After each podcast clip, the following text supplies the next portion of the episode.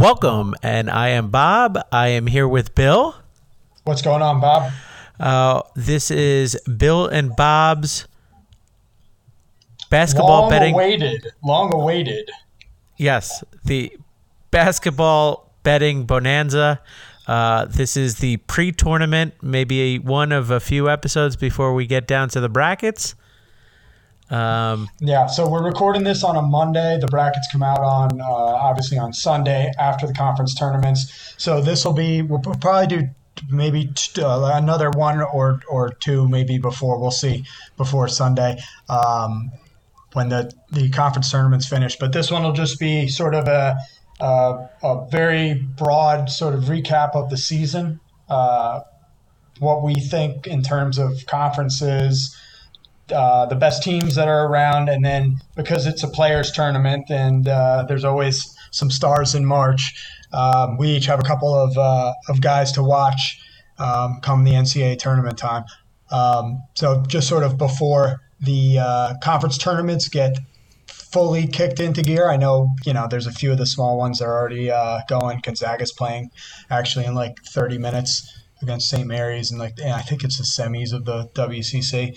But until uh, until those conference tournaments get started, this will be a broad overview. Then maybe we'll start talking a little bit more specific into conference tournaments uh, as this week progresses. Before we finally, after two long years, get back to the NCAA tournament. yeah, quick, uh, quick rest in peace to the uh, night 2019-2020 tournament that we never got to see.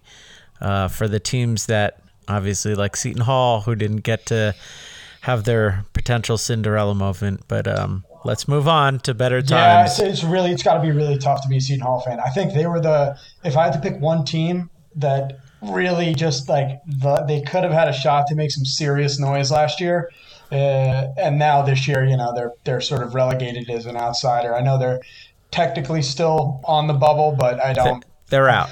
They're know, they're out. It's going to be tough They're- for them to win out. without winning the Big East. Although we'll get to it in a little bit. Uh, Yep. The Big East is not um, impossible right now. No, actually, uh, if you want to, if we go five to one, uh, best conferences, I'm going to list the Big East as my fifth best conference this year. Um, the way I see it, there's two teams right now in the Big East. There's obviously Villanova, Creighton right behind them. Creighton, well, each team has their own issue right now, which we could get to down the line. But um, yeah, they're the fifth best conference, um, whereas in the past, we the Big East has been pretty loaded, arguing to to get six or seven teams in out of their ten. Um, this year, to me, they just have two standout teams in Creighton and Villanova. Um, so they're my Creighton fifth and. Villanova. They're my the, fifth the conference, unfortunate rather. thing right now with Villanova is the, they've just been decimated with injuries over the past um, over the past week. Really, it's it's the, just the last two games specifically where they've they've kind of lost two of their their top three or four players. They Also, you know, this is not your your typical Villanova team um, defensively. They're they've got some serious serious holes.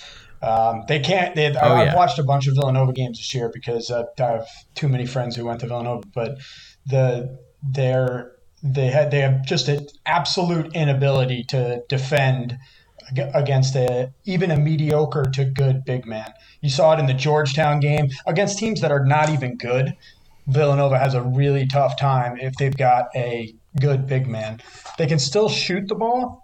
So, you know, like like many other teams in the tournament, they're absolutely capable of winning a game or two and they can hit hit, you know, a bunch of threes in a row and and and really get going, but it's it's going to be really difficult for them, especially once they start playing good defensive teams in the, you know, the the third round or the fourth round of the tournament to actually pick up wins because it's the law of numbers just says they're not going to be able to, to hit as many threes as they are going to need to hit, especially given how they are defensively. Uh, yeah, don't disagree with you one bit there. Um, as long as you don't disagree with me on the conference, Well, my fourth I, I best actually conference this Big year. East at number five. As well. So we're in we're in agreement. I have a feeling we might be in agreement the whole way through on the conferences. We'll see what because I think number one, two, and three are almost you know pretty easy to figure out. So let's see what you have at number four. The fourth, and I will make a quick explanation right afterwards. Yep, I have the, the ACC, and the way I see it is the two best teams in the ACC, Virginia and Florida State, I think are better than Villanova and Creighton. Not to say that you know Villanova and Creighton couldn't beat um, Florida State or Virginia, but I just think as a as a whole, I I like Virginia's they have they also have their fl- there's a lot of flawed teams this year and they have their flaws. They're not the same defensive team they've been in the past. Um, i still think they're a very strong team and florida state i actually is a team that's kind of on the rise for me um, which it makes this which is why i have the acc higher than than the big east just because i really like what i've been seeing out of florida state although they um, they do Leonard have some Hamilton's, inconsistencies Uh, Florida as well. State teams are always really interesting to watch in the tournament because they're always super long, and they can they have these games where they play just absolutely great defense, and they can beat teams that you have you just really don't expect them to beat because oftentimes they don't have sort of the elite scorer or the elite player, but somebody steps up and they they play excellent defense all game long. The other thing I think that that separates the ACC from the Big East, even beyond those those two teams is you've got Virginia Tech is is also kind of a uh, borderline. Uh, they are, I think, they're in the top twenty-five Yep. right now. They're like twenty-two or twenty-three, depending upon the polls. But Virginia Tech's in there, and and you've got a bunch of other teams in the in kind of in the middle,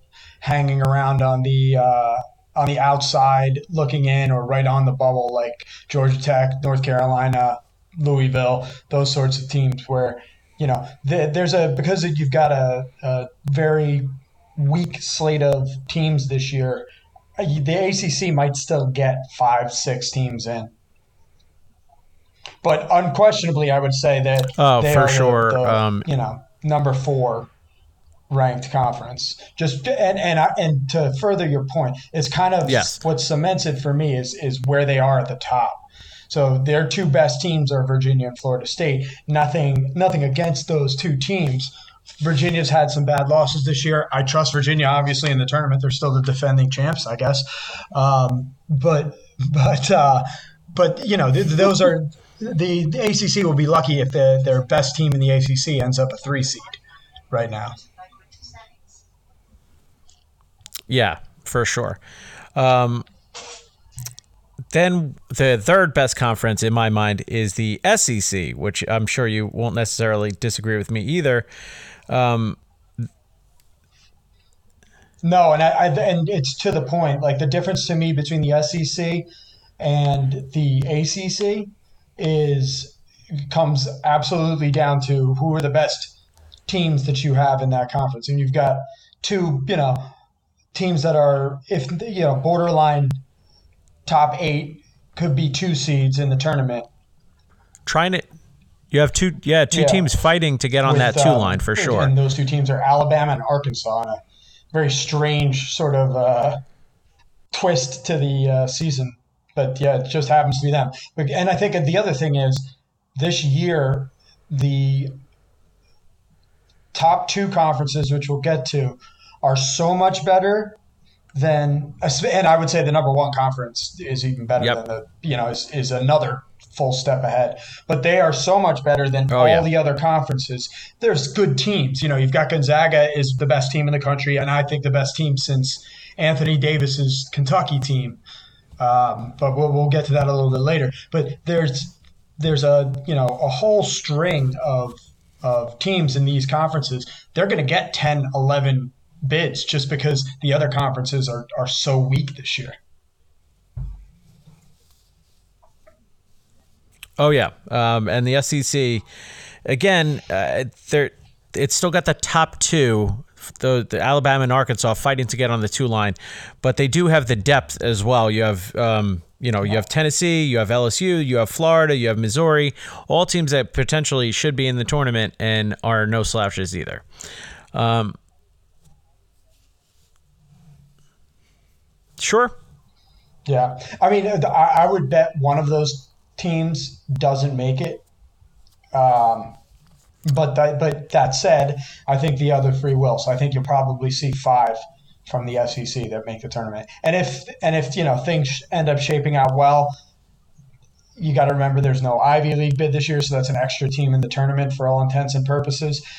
Um, you might see the sixth team from the SEC make it, or it's not out of the realm of possibility. Uh, I've, I've, you know, from watching SEC this year, that you could see a team like a Kentucky make a run in the SEC tournament. Kentucky's been completely capable of beating good teams. They beat Tennessee on the road.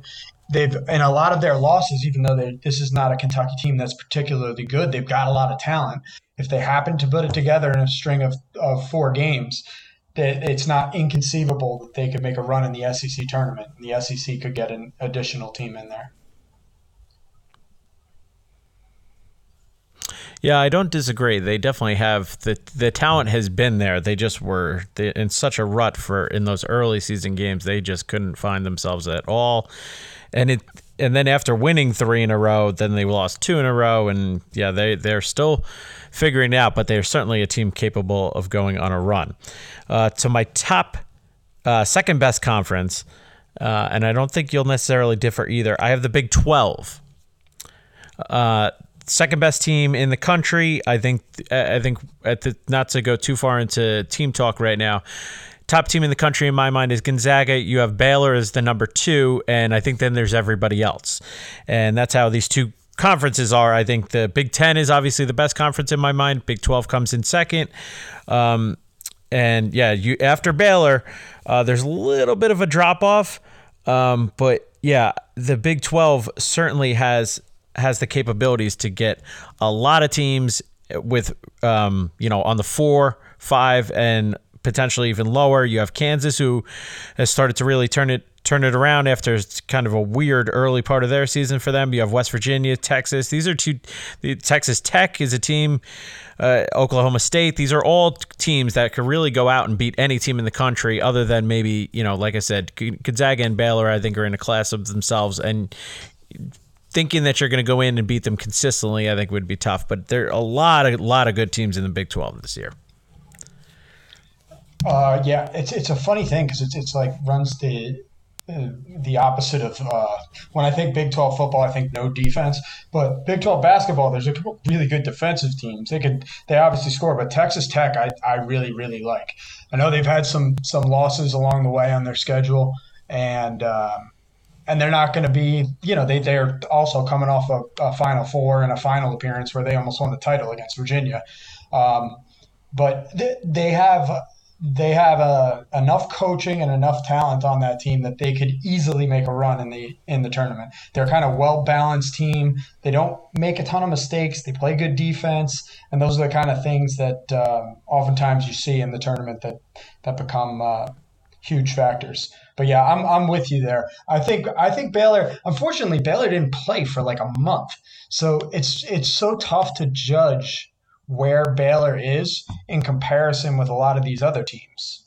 To me, so it's like like I understand where their record says, and I understand that they have these some of these really good wins, and they played a couple close games, but they really didn't. They they you know they're playing and they didn't play for a month where it and it's that crucial month where teams get tired and you end up going through the ups and downs and the lulls in the season. And I would have really, I would have a much better feel for that team if they, uh, if they were actually full, under had a full season under their belt. And we also missed out on the potential Gonzaga um, Baylor game, which we got ruled out with uh, Baylor COVID issues. Yeah, yeah, that would have been an excellent uh, game to watch. Um, yeah, I, I, mean, I think Baylor's completely deserving of the one seed. I would probably not have that. I know they're number two in both polls. I I hesitate to to put them at number two just because I think you can make a really good argument for both Illinois and Michigan, even though Michigan is coming off the loss. And but Illinois with a great comeback win um, against Ohio State, and just those teams are so battle tested. But that's moving on to the uh, to the next conference. So yeah, I mean, big, no, big, we both say the same thing. It's, Big a, it's the Big Ten's basketball. year. Big Ten, uh, you already mentioned Michigan, Illinois. Uh, you also got Iowa in there, Ohio State, um, and even Wisconsin and Purdue are, are no slouches either. Th- I mean, this conference is just loaded this year, and every single night there has just been every time they've been out there, just fantastic, fantastic uh, games nonstop in that conference.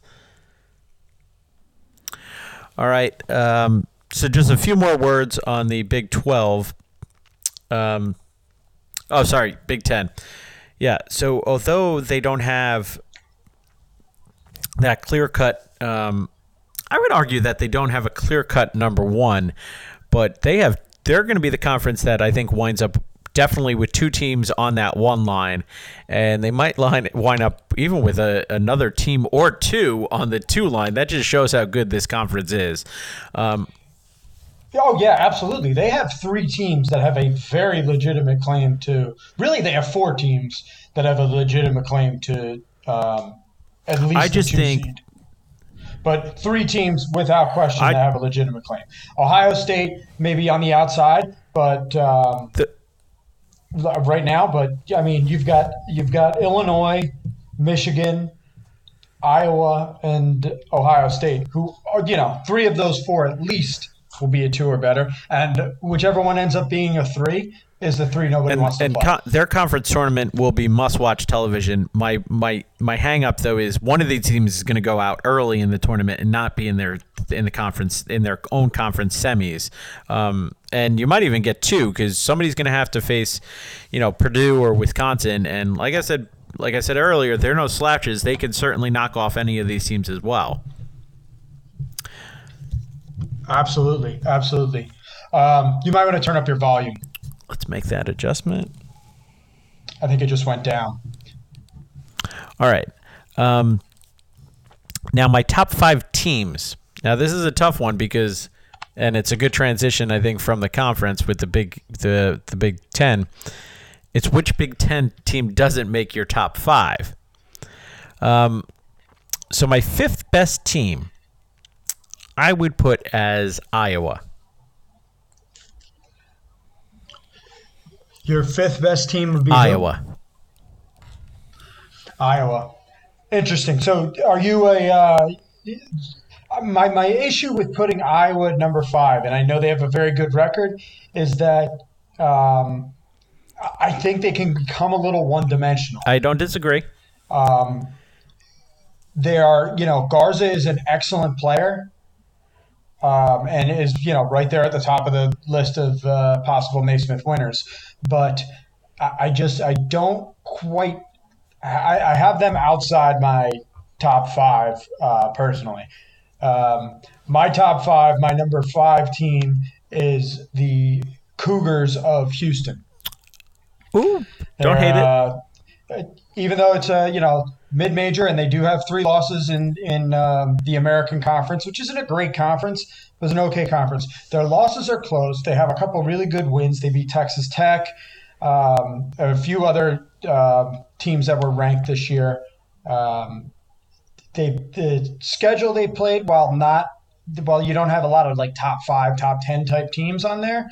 Um, at the same time, it's all quality. It's a it's a lot of people, a lot of teams that are going to make the tournament and have played quality schedules. I think Houston's going to, be a very tough team come tournament time, and I wouldn't be shocked if the Big Ten kind of, uh, in some way, sort of cannibalizes itself in the in the tournament. If Houston is able to slip into that um, one line, uh, I really like uh, Quentin Grimes Yep. on on Houston. Um, shoots a lot and is very streaky, so he can kill them some games. But uh, but if he's on and he's playing well, very very difficult guy to um, to hold down. Capable of putting up twenty five to thirty in a game very easily. what what why I put Iowa here over Houston is actually so they don't do this too often and I actually think it's something you're going to see more in the tournament with as you said Iowa tends to be one dimensional they'll occasionally bring off um, off the bench um, it's a guard Toussaint now he he could fly up and down the court, and he could get to the hoop. Whereas a lot of the a lot of their guys tend to be like you know, just play around Garza as shooters, besides Wieskamp, who obviously is a guy who can play inside and out. They also lost um, Jack Nunge uh, for the year as a 6'11 um, forward who could shoot it. He's out. But um, yeah, when they play Toussaint, uh, when I've seen him in, in a few games play extra minutes, it gives them a guard who can kind of go by guys instead of just being a shooter. Toussaint, I actually think is a New York City guard. I think he's actually from the Bronx, but I like that dimension, and I think it's just something you might see more in the tournament when you, um, you know, these these teams like Wisconsin and Iowa when they get in the tournament, they they're not over they're not a, a overly athletic um, and that's something that Toussaint I think brings to the table for them and um, I, I, I think you just might you might see a little bit more of him in the tournament just because um, as the caliber of play uh, steps up in, as the rounds go on. He, he's a guy who I, I, I, like when I've seen in limited action out of him. Yeah, um, one of the things that has happened over the last let's call it two decades is with more guys going to the NBA quicker, the tournament has become far more a guard driven tournament. So you really do, if you're going to make a run, even if you're not a, a, team that has a lot of great guards, you need excellent guard play to do well in the tournament because it's a three point shooting tournament. So you've got to have guys who can defend around the perimeter, and you have to have. Even if, if you don't have a, a scoring guard, which is really what you want to have, it seems like in a lot of these games, or at least a scoring forward who can handle the ball, you you want to make sure that you have a guy who doesn't turn the ball over. You don't if you're you can be you can have teams where they have no big man and they're fine because what they end up doing is out shooting other teams or they can make up for it in other ways. But it's very difficult to patch up um, poor guard play in the tournament. Yeah, for sure. And I mean, Iowa does have um, Bohannon as well, and and uh, Wieskamp can handle the ball also. Um, my next, uh, my fourth best team, um, and this is, I think, again, uh, this we could differ here because I think there's two teams or two or three teams that could wind up here. I have Michigan. Um, Michigan, no bad losses on this season. Three, their three losses are um, Minnesota at Minnesota, they lost at home against Illinois, which is what made my decision really, and then they lost this past weekend at Michigan State in what was a rivalry game and back to back games against Michigan State um, over the past. I think it was like a four day span for them. Um, they're led by um, a freshman big man, and then they have some veteran players like Isaiah Livers. Um, but yeah, this Michigan team is very, very good. Um, I just think um, there's a three-headed monster on Illinois that I really like, and to me, when they're at their their best, um, I just think they're a better team than than Michigan. That's that's interesting because I you know I agree with what you're saying on Michigan because I actually have Michigan as my number two. Uh, mm-hmm. As I said, I have Baylor at three. It's really more of a of a reflection of of kind of where I think, um, or, or, of having not seen enough Baylor for what is supposed to be the most difficult month of the year, where you can kind of really make your medal to to have a that strong of an opinion on um, on Baylor. But Michigan, I, I mean, I think Michigan will be a one seed in the tournament, um, and yep. and I they they present a lot of different teams with a lot of very difficult uh, matchups. Uh, Hunter Dickinson is phenomenal. Yep. Uh, big man. It's it's really interesting as the game has gotten um, has gone more and more toward kind of Kevin Durant becomes a very popular player. So everybody who's six foot eight, six foot nine wants to be wants to have that slim down body and be a three point threat and uh, and a dribble drive threat and really play the guard position, tra- traditional guard position from you know the the a six foot eight or six foot nine or above um, height. And you look at, at certain teams, Garza on Iowa and Hunter Dickinson on, on Michigan, and these are just old school, like plotting big men with excellent footwork who the more these kind of skinny guard big men cannot stop them inside because they they're just too bulky and too strong. You see, I saw it when um, when Michigan was playing Ohio State. Ohio State was having such a difficult time, and Ohio State's a good team, really good team, and Ohio State was having such a difficult time containing Dickinson. Kid's a freshman. I, I mean, I think he'll probably leave after this year. I would think, but you know, good free throw shooter which you know for a guy like him who gets fouled a lot, he's a seventy-five percent uh, free throw shooter or so. That's you know if you can get that out of a out of a guy who's going to get fouled a bunch of times during a game, and especially in the tournament, is going to get fouled a lot. I think that's excellent. He's, he's got your classic old school big man numbers. It's like it's like six. Oh yeah, six. Um, oh, sorry about that. He's got six uh, sixty percent uh, field goal percentage uh, which means basically all the shots he's taken are little jump hooks and, and little things in the lane. I, am a big fan of, of him and I'm a big fan of uh, of Michigan. I have uh, Illinois as my number four team, but uh, maybe you want to talk about the Illini since you have them a little bit higher. Yeah, so actually, um, I have Illinois as my three, and um, you actually we could start because you were just saying as far as big men who don't necessarily step it out from the outside they have a big man of their own. All these teams actually other than baylor have a dominant big man big man uh, seven foot kofi cockburn um, and he is a he is a man. He is a man. Um, he reminds me of just like of like Julius Randle, um, but even uh, Julius Randle was just like a man amongst boys. Um, you know his. Um, I don't know if he, no, no, yeah, no, I, I, I agree with that. He was. It was just like just, you couldn't. He was too strong for everyone else. It was like a, a smaller version and, of like a, a Larry Johnson or somebody like that, who was just like physically. Yep. It looked like a you know a kid who was 18 playing against kids who were 14 and and that is and that is Cockburn. He is a load inside, and he is just he, he is just tough, tough to handle, strong kid. Um, but yeah, just another set of the big men. They're they have a couple young guys that actually do it for me. The third guy that they're their three-headed monster in my mind is is Adam Miller, um, kind of like a silky smooth inside out, um, you know, swingman who has been he, it's been inconsistent for sure. But he's a guy who certainly um, could wind up in the lottery in the next few years.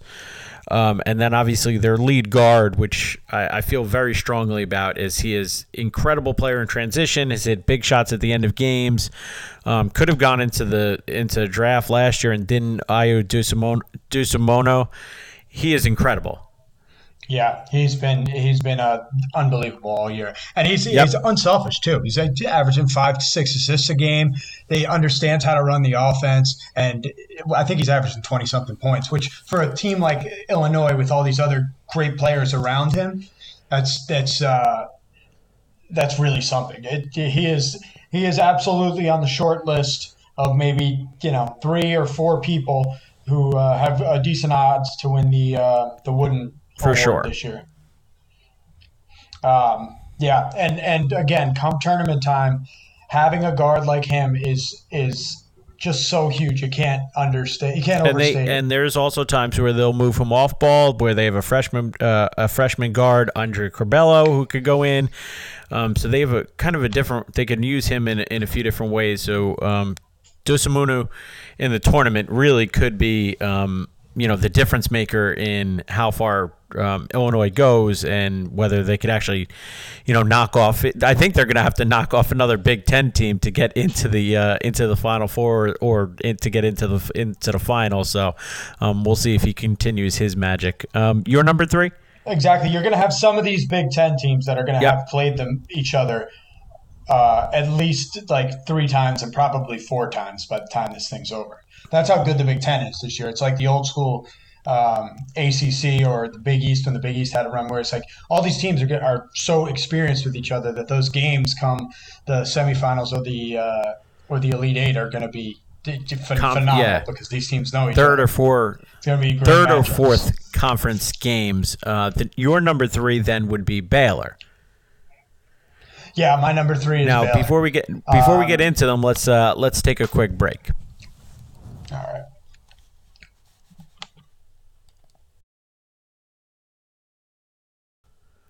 All right. So you have. I'll let you talk to them. Uh, talk about them a little bit. They were your three. Um, the Baylor. Um, Baylor out of the Big Twelve. The Baylor Bears. Uh, yeah. The Baylor Bears. Yeah. I was blanking on their team name for a second. I was just like Baylor. I was like Bears. Are there Bears in Texas? Yes, there are Bears in Texas somewhere. I'm sure. Okay. Sure of it. In closer Austin? To, no, no, no. It'd have to be closer to like the the. I would think if there were Bears. No, in there, there was a joke. There was a joke. There was a joke. There was a joke in there, but Oh, oh, all right. Yes, yes, yes, yes. There are Bears in Austin in that sense of the word. This is true. Um, yeah, the, the Baylor's a great team, and you look through their schedule and the teams that they've played. Very, very challenging schedule. Again, not seeing them for a month just made me bump them down a spot because I've seen Michigan so much for the past um, month or so that I, I, I have a, a better feel for their team and I and I just tend to like Michigan a little bit more than Baylor. But I, I you know if you want to put Baylor at two, I have no problem with that whatsoever. They have a bunch of absolutely great wins over Texas Tech, Texas, only one loss obviously against Kansas. Um, I believe they they actually played Illinois and beat Illinois um, pretty handily earlier this season. Um, Jared Butler is right there in the top three for um, the Wooden Award for Player of the Year. Uh, they have super Yep. strong guard play. Uh, they're they are a team that that think- has basically throws at you a, a group where almost everyone can handle the ball. yeah, I think the difference w- will be when they um, when Baylor has to face some of these um, Big Ten teams. It, you know, it, seemingly they're going to have to come across them, whether it's in the Sweet 16 or or beyond. They're they're, they're going to come across one of these Big Ten teams, and or or even Gonzaga at some point in the tournament if they if they advance this far. Is it Baylor's offense is based off their guard play. They can light it up at any one second. It's not even just Jared Butler. You have um, Davion Mitchell, who's incredible, uh, another incredible guard in his own right as well. Um, but it's they lack that big man. You know, you said it with Michigan, with Dickinson. You have Gonzaga, who's got Timme. You got Garza on Iowa. You got Cockburn on Illinois. All these teams have this huge big man, and you just wonder if Baylor will be able to handle it if the game gets slowed down. If Baylor plays at their pace, uh, quick up and down, you know, you question how effective some of these guys are going to be. But if they're playing, say, a team like Iowa who might slow it down a little bit, throw it into Garza in every possession, and they if they play the clock game, you have to wonder if Baylor is just going to have the answers inside because they don't have they don't have the front cut Absolutely, court that that's my Big big question mark have. with Baylor. When I think of Baylor and Michigan, like how do they match up with Hunter Dickinson? Um, it's going to be tough. I'm not saying it can't happen, but and and Drew is a good coach, but it's it's just there's a there's a deficiency there that that is is absolutely glaring to me in, in the fact that they don't have a big man. But I will say this: if you want to give them uh, a boost in another category that is not necessarily talked about a ton, it's they have a lot of experience on the Baylor team. They come they're coming at you with Butler, who is a junior, and the other guy who's in their backcourt who kind of plays much bigger than he is. And, and ends up and he's absolutely a guard. I think he's six foot five, but he leads the team in rebounding and um, and chips in a bunch. Chips in, you know, six eight points a game. Is uh, Mark Vital or Vital, and he's a senior. You know, they have they have um, they have guys Yep. who've been around a little bit, and I I think you know. One of the things that you, you can look at and you can actually take into account is the fact that, all right, well, if they have some senior leadership and they have a few of these guys, that counts for something big in the NCAA tournament. So, you know, you can always get a big man into foul trouble quickly. You, we've seen it happen a billion times before. So, and actually, you you just made my transition for me. I just went back to the box score of when they played Illinois. Now it was December second, very early in this college basketball season. Uh, Kofi Cockburn only played 18 minutes, had seven points, and he had four personal fouls. So whatever they did, they got him into foul trouble. Now, I think I watched the game and I actually don't remember it that well at all.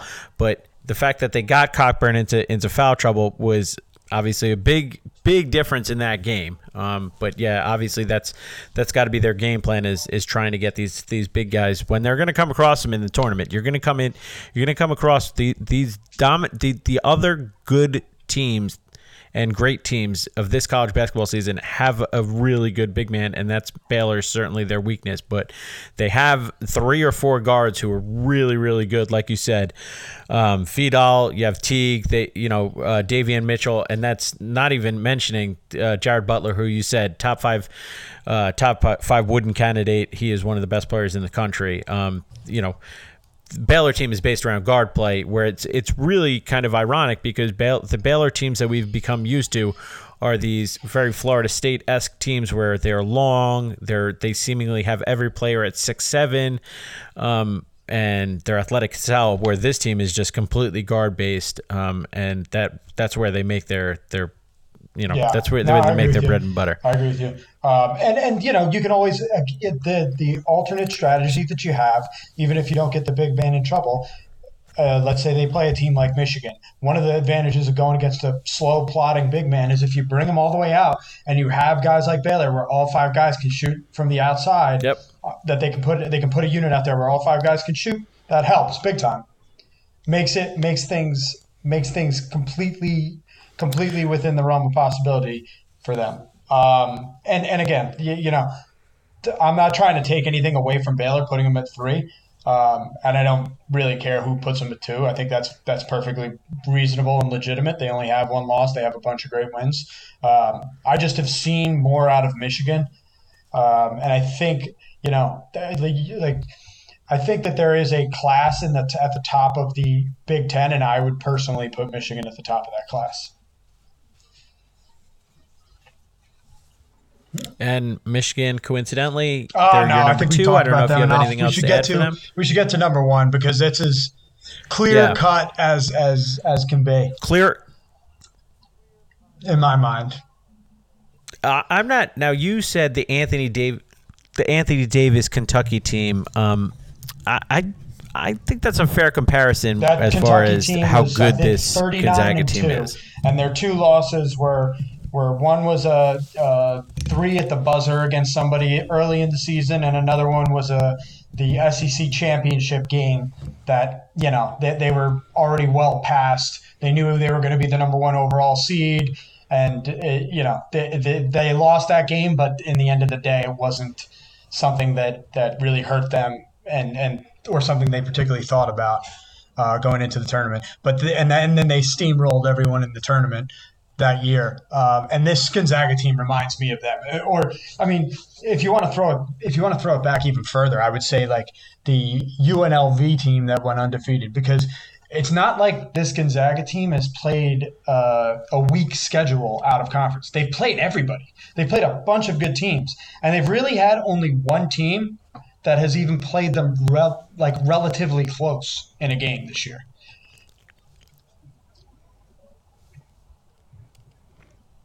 Yeah, uh, they have been dominant. Uh, just to actually name a few, they they opened the season with wins over Kansas, Auburn, West Virginia, Iowa. Um, then they beat Virginia. I mean, not only they did they BYU, beat Virginia, but they scored uh, 99 points against Virginia. Virginia is the best defensive. You know, they, have got the best defensive coach in the country. They're always a, a, great defensive team. They like to keep games and they like to keep teams in the 50s and 60s. To score 99 points against Virginia is is utterly remarkable. And I watched that game and I was going into that game is like this should be a game that Gonzaga might have some serious problems with because you look at their lineup and they've got um, whether it's Timme or Kispert. You know they have six different guys who can lead them in scoring any any given night, but you know they're they're uh, they're they can shoot, but are, oh, okay, if some if Virginia goes out and covers them man to man and really gets in the guys' grills and plays really physical, I think Virginia's gonna give Gonzaga a tough time. And it was the game was over from five minutes in. And and they're I, and granted, it was opening night. Uh, Kansas top ten KenPom defense. Uh, they put up 102 on them, so they are they are a team that has filled it Nobody up all season long. Um, actually, they're going to be. on on a, on a given night. It's like it's it's, Oh, yeah. it's almost like they pass the baton. Whoever's whoever is is hot at the beginning of the game is like, all right, you're going to be our go-to guy tonight. They have that luxury. So their two best players are are bigger. They've got uh, Timme, who uh, will be is probably a top five wooden candidate. Uh, he won't win the wooden just because there's there's too many, and then probably the best scorer on their team. And Timme's what six foot nine, six foot ten. He could shoot from the outside, and then their best Yep. offensive player is Corey Kispert. Um, and Kispert's averaging 20 a game. And it's a 20 a game where, like, he's not playing second halves. And sometimes he's only scoring eight points in a given game. But if they need him to score 30 one game, or if they want him to score 30 one game, he can go get 30 really quickly and really easily. The field goal percentage on Gonzaga, I think as a team, they're shooting almost 50% from the field. That's how good they are offensively. It's like a juggernaut, the likes of which we haven't seen in a very long time. Yeah, they have um, just like you said, Timme Kispert, uh, Jalen Suggs, who uh, incredible freshman. They, those are three NBA players right there, and that's not even mentioning Joel Ayayi, Andrew Nembhard. I mean, this they they have they are loaded.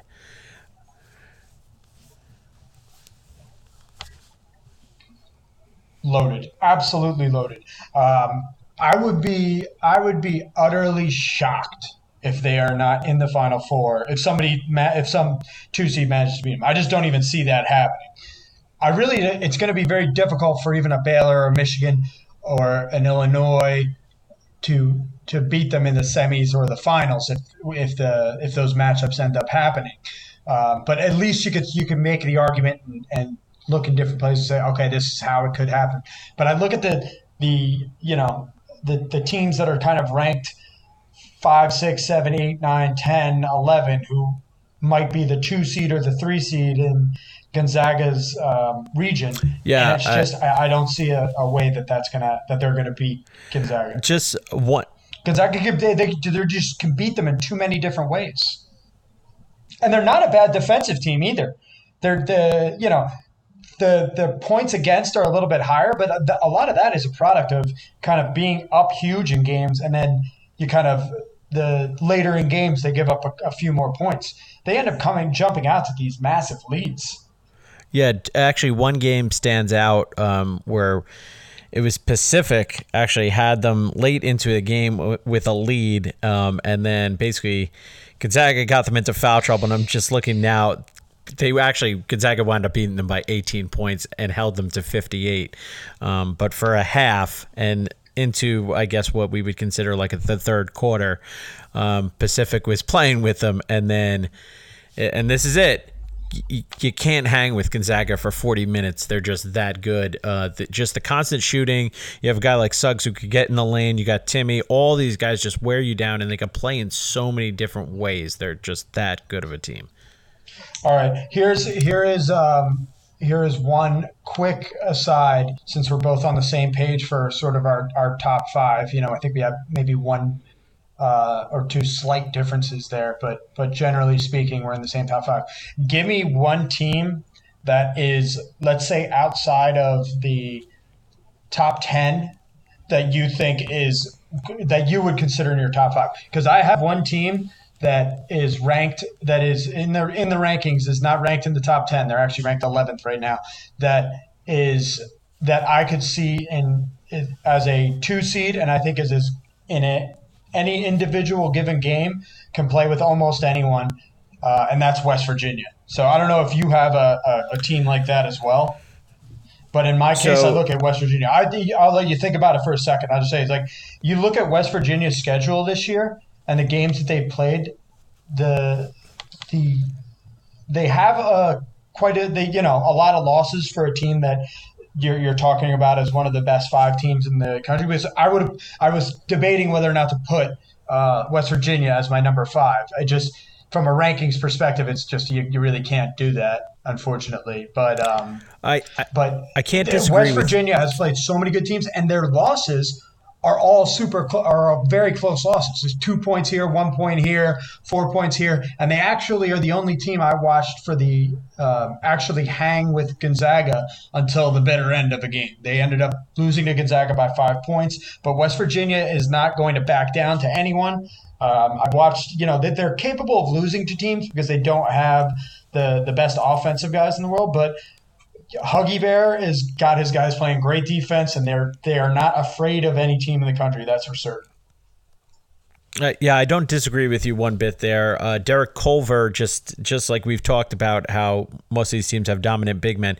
Derek Culver is one of the best big men in in the country in his own right for West Virginia too. I, I, I am I am with you there. They are a team that can has a chance to go far, um, and they just actually. Um, less than a week ago took Baylor to overtime and went up only losing by five. Yeah. Um, so yeah, exactly. They, they, they, are they, they've played both of the best teams in the country.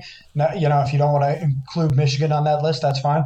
But they're they've played the those two teams. They played them as well as they've been played by any other team in the country. Uh, you you want if you want to look at like their losses, they have the loss to Kansas that where it was double digits, and then their other losses are four points to at Oklahoma, two points at versus number four Texas, uh, a five point loss to a Florida team that's going to the tournament, um, a one point loss to uh, number twelve Oklahoma, a, the five point loss to to Baylor, and another five point loss to Oklahoma State, who they'll see again. Um, in a couple days for uh, the, that rematch. Yep. But yeah, the only team that has actually beaten them by more than five points is is Kansas, and you just have to wonder if they if West Virginia just had an Yeah, off night. I mean, that that, I mean night. that, that could easily happen, and it's going to happen. What do you? the the team I like that's outside of the top five that I can I, I, I like to do some damage in this tournament is actually Alabama. Um, I think they just the their guard play is um, is just second to none. With who- well, I don't want to say second to none, but they are. It's it's very very good how um, how strong it is with um, John Petty, Shackelford, and Quinerly, just three strong guards um, in their own right. You know, I, I know I spoke about earlier about the guard play of Baylor, but um, Alabama, I Yeah, they're going to be an really like interesting a two seed in the tournament, or or three seed. You know, it's a a very difficult game for uh, for a one seed to look at because again, it's a guard heavy tournament, and if their guards get going, it's it's. I agree with you. All right, all right. So we've obviously mentioned. Well, we'll we'll have mentioned most of these players, I think. Um, but let's let's talk about. It's not the five top guys for for the Wooden Award, but necessarily our five best players in the country this year. Um, I don't know if you want me to make my fifth choice or if you want me to kick it to you to start. Um, you can go ahead and, and uh, give me your number five. So my number five is actually a guy we.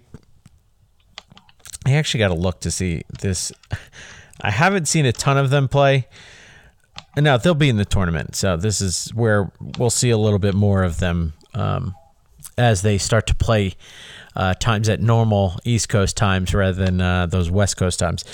Uh, Evan Mobley of USC, uh, potential pretty much a one and done, um, but he is a guy who just does a lot of different things um, for a big man. And um, the few times I've seen him play, uh, he has been fantastic. And when you look at the, when I look at box scores, he's just constantly been there, um, you know, nonstop. He he's just a he's a guy who, um, really it just is, is a very unique player at at seven feet. And but he's not. He actually probably is more of like kind of that Kevin Durant skinniness than a than a true seven footer like some of these other guys we've talked about earlier. But um, just a a real good player who I think um, it will be interesting to see how far they go in the tournament and whether the the, the national attention catches on with him. Yeah, very interesting. I'll, I'll give you m- number five. I'm going to give you another freshman um, who's kind of in a in a very similar mold. Sort of not. Uh, he probably won't be back next year. I highly doubt it. Um, is a great scorer and can score in buckets for a team that he doesn't have the kind of help that a lot of other guys have. um, and that's Cameron Thomas from LSU.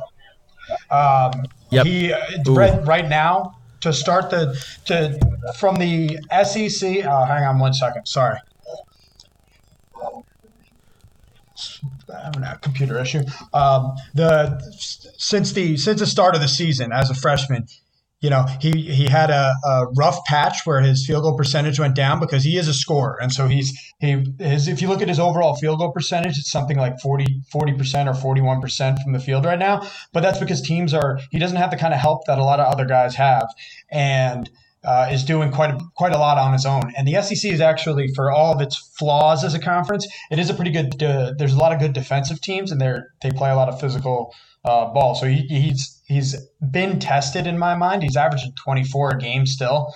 Um, six foot four and long. Uh, he could shoot the ball from the outside and he could slash. So I, I have him as my number five guy right now. And LSU is right now probably in the tournament uh, you know, and barring any bad losses, will be in the tournament. I don't really put them on. I put them in the the in category, not quite on the bubble, unless they have a bad loss or two. Um, and we're really getting to the point where that's really not a possibility. I think they're gonna they're going to be in the tournament, even if it's as like a seven seed or something like that. Um, I could see him as the kind of guy. I don't expect LSU to go far in the tournament, but I could see him as the kind of guy who, if they end up as a seven seed or if they end up as a, a six seed, putting together two games where he's just goes off and is on fire and they take out a two or a three seed. Yeah, uh, Cam Thomas. I, I forget what game I saw him play, but he um, he lit it up for like I think I think it's actually was his first thirty point game of the year that he had. But he is yeah he is a is a very very good player, and like you said, he doesn't have the same talent uh, around him as some of these other guys um, in that we're gonna mention here. Um, have also. Uh, my fourth is um, Jared Butler. Um, just as far as like a lead guard, um, I think the only one who can compete with him there is uh, Ayo Dosunmu. Um, but Butler is the the guy on on Butler. Uh, so oh no, on Baylor. Sorry, um, but yeah, Jared Butler uh, to me just as a lead guard. That's what we look to in the tournament. Um, we look for guard. Um, you know, uh, guards typically are the ones you see. Um, you know, leading their teams, and you know, obviously because they they have the ball in their hands um, when the game is on the line. And Jared Butler to me is just that guy. Uh, yeah, I mean, I agree with you so much on on that statement that I actually have Jared Butler as my number two um, in the country.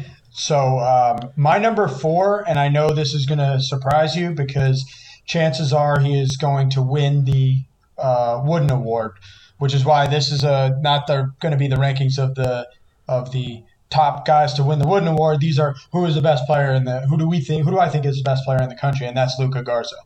So um, I don't know where you're going to have him on your We're- list. We're not far off. He was my number three. Okay, but but um, but yeah, I mean, his his numbers are self-explanatory. I mean, he's averaging 24 and, and nine. He, he it, especially early in the year, he was he was borderline unstoppable. He had so many games where he just he was such a bull. And I mean, when they play good teams and he if, if he can avoid foul trouble, he's very capable. Last week against uh, Wisconsin, he had 21 and 16. Um, it's my only issue with Garza is I think he's a little bit one dimensional. So he's not. He, I, I think it, it's very possible to slow him down. Um, and I think you've seen that in some games this year, where he's kind of you've you've wondered where has Garza gone um, against certain teams, uh, and he's he's disappeared for a little while. And that's that's the thing that happens with big men sometimes in the tournament because they have to have someone get them the ball. So if they don't have the the um, if he's not getting the ball and the the um, and the his and his guard play is is lackluster and, and Iowa's got good guards but if he's not getting the ball like he should and he get, he doesn't get into a rhythm it can affect how he plays for the rest of the game he played pretty well against Gonzaga but Gonzaga handled him without um, real issues Yeah, for sure. Um, and that's why Garza, I had him as my three and not my one or two. Um, either is just uh, there's not much else for me to really say on on Garza. Yeah, he is he's a beast, but I thought the sim- similar things where he certainly can um, kind of get taken out of a game and just being a big man, he the ball is just not in his hand as much um, unless they throw it inside. But yeah, Iowa is a team that um, you know if they fall behind, you have to wonder if they're going to be you know, starting to pull up with guys like Bohannon, Wieskamp, you know, shooting more threes, and does Garza kind of just have to get his points on putbacks more than anything else? So, um, actually, since uh, Garza was my three, uh, feel free go right to your three then. Um, all right, my my uh, number three is uh, is I think a guy you probably have as number two or number one, uh, the masked man himself. Now that he's wearing one, uh, Ayo Dosunmu or Dosunmu. How do you pronounce it? Dosunmu. Uh. Yeah, I think so. Yeah. Yes. Um, yeah, I, I, mean, you can't really say enough about what he's done all year, scoring wise, uh, handling the ball, and and deceivingly long. He's six foot six. Uh, you know, he he, he yes. spent so much time with the ball in his hands that I, I often think of him as a, as smaller than he is. When you know when you just look, but he's I mean he he's six. He's every bit of six foot six. He's long. He plays good defense. Offensively, he's he's lights out as well.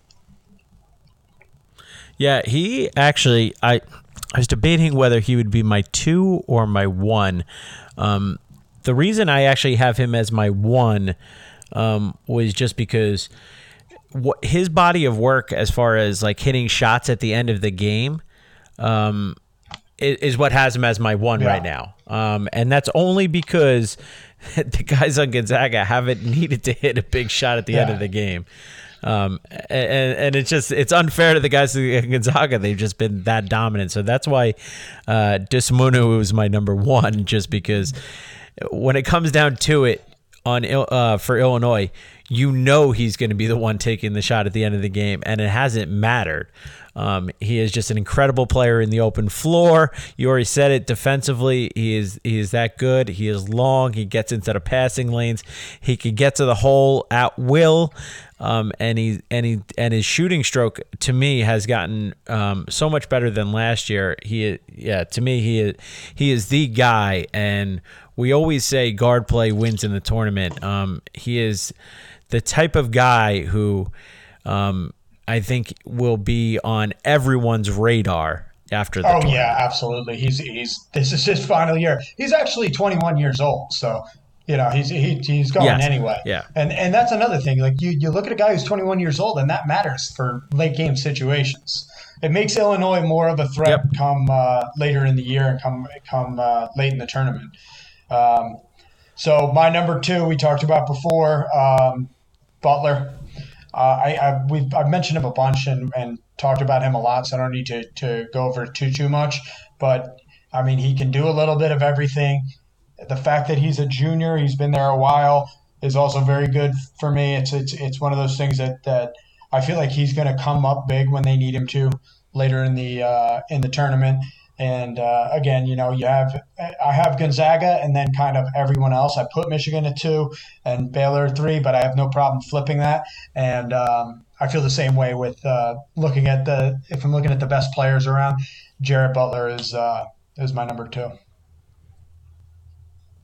Yeah, my number two, um, and I'm sure one of these guys is now going to probably uh, possibly be your I number one. Out. It's Whit Whit I copped Which out. Gonzaga? I'll tell you oh, right now. My number Gonz- one is insert Gonzaga player here. Okay. Well, I was going to pick, I, I, and pick now, well. according to, okay, so and I'm actually going to be. I I think this is a little bit more contrarian, maybe. KenPom numbers say that Drew Timme is the best player on Gonzaga, one of the best players in the country.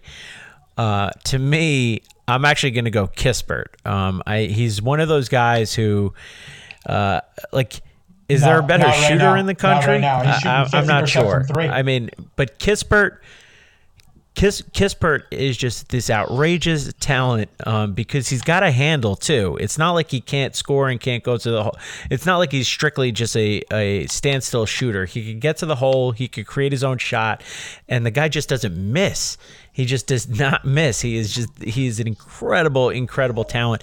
He could shoot over guys. He's six six six seven. He is um, just as good of a shooter as I think we've seen in several Yeah. years at Um, this level.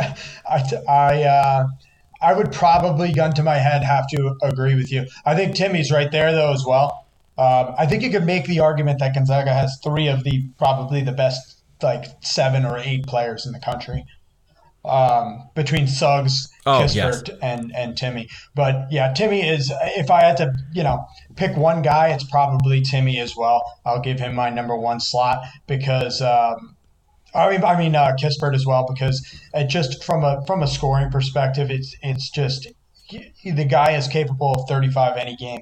His 20 point per game scoring average is the most deceiving 20 points in the, in college basketball because if he played for other teams, he'd be averaging 28 to 30.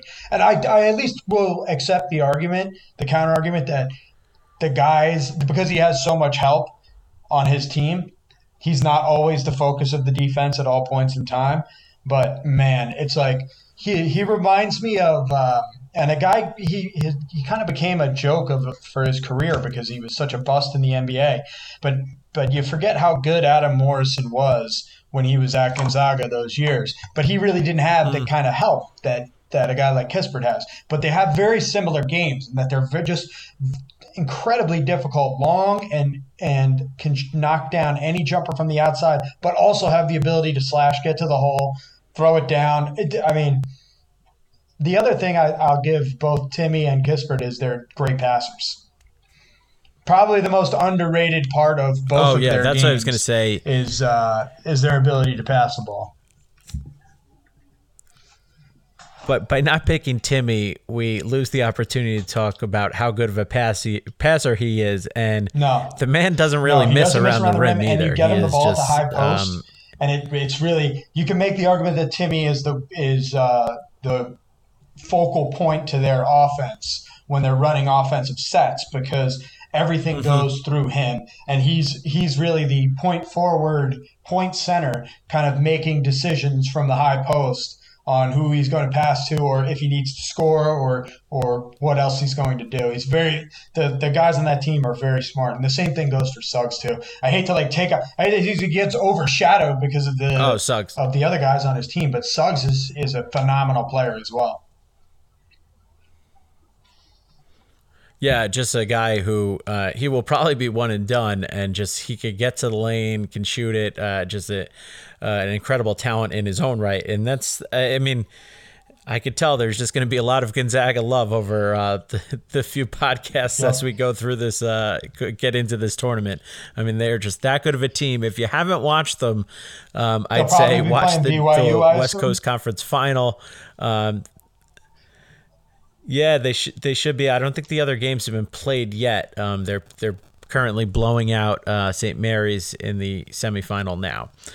Um, but Bill, uh, that wraps it up. I think for this episode, we'll be back um, for at least one more episode before we get into the the bracket breakdown, which is normally what we um, what we get into tournament wise, uh, where we do multiple episodes over um, you know for each each region. Um, but we'll probably have another episode before then, just uh, kind of maybe some conference tournament talk um, as these uh, tournaments get into their into those big matchups. You know, the weekend and, and whatnot. Yeah, and good good to uh, get our legs under us with a nice little uh, broad look at the entire college basketball season with this episode. So this is this is good. And uh, Bob, it's great to be back. Uh, yeah, Bill, this is uh, this, and you know what? This is our bread and butter is college basketball. But just for the the folks out there, we didn't do it this season.